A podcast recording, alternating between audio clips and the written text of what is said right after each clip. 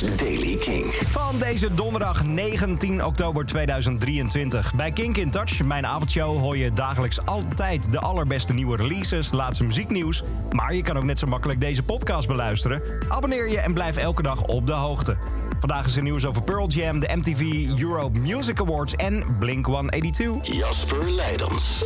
Ter ere van het 30-jarig jubileum brengt Pearl Jam hun tweede album Versus opnieuw uit op 17 november. De heruitgave bevat verschillende versies op vinyl en cassette, mocht je dat willen hebben.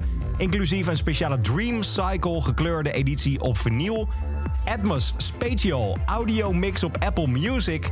En uh, dan komt er nog veel meer moois aan. Uh, ten uit 1999 wordt ook, nog, uh, wordt ook nog hergebruikt. Dus er komt veel aan als het gaat om Pearl Jam.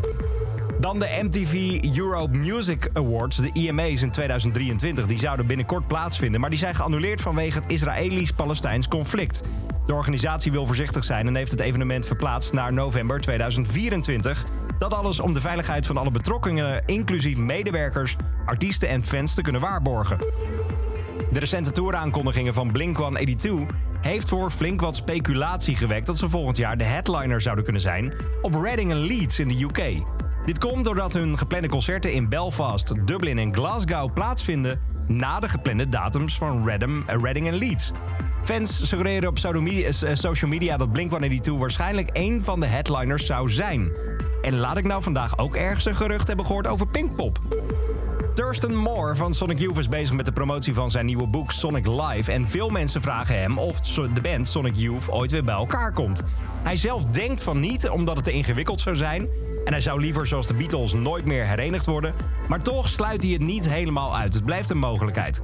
Over het spelen met zijn ex-vrouw Kim Gordon in dezelfde band zegt hij dat ze volwassen zijn en wel vrede kunnen vinden in de situatie. Of het ooit gaat gebeuren, denk het niet, maar zeg nooit nooit, zegt hij dus zelf. Tot zover deze Daily Kink, de editie van donderdag 19 oktober. Blijf op de hoogte van de beste nieuwe releases bij Kink in Touch. Of anders net zo makkelijk in deze podcast. Elke dag het laatste muzieknieuws en de belangrijkste releases in de Daily Kink. Check hem op kink.nl of vraag om Daily Kink aan je smart speaker.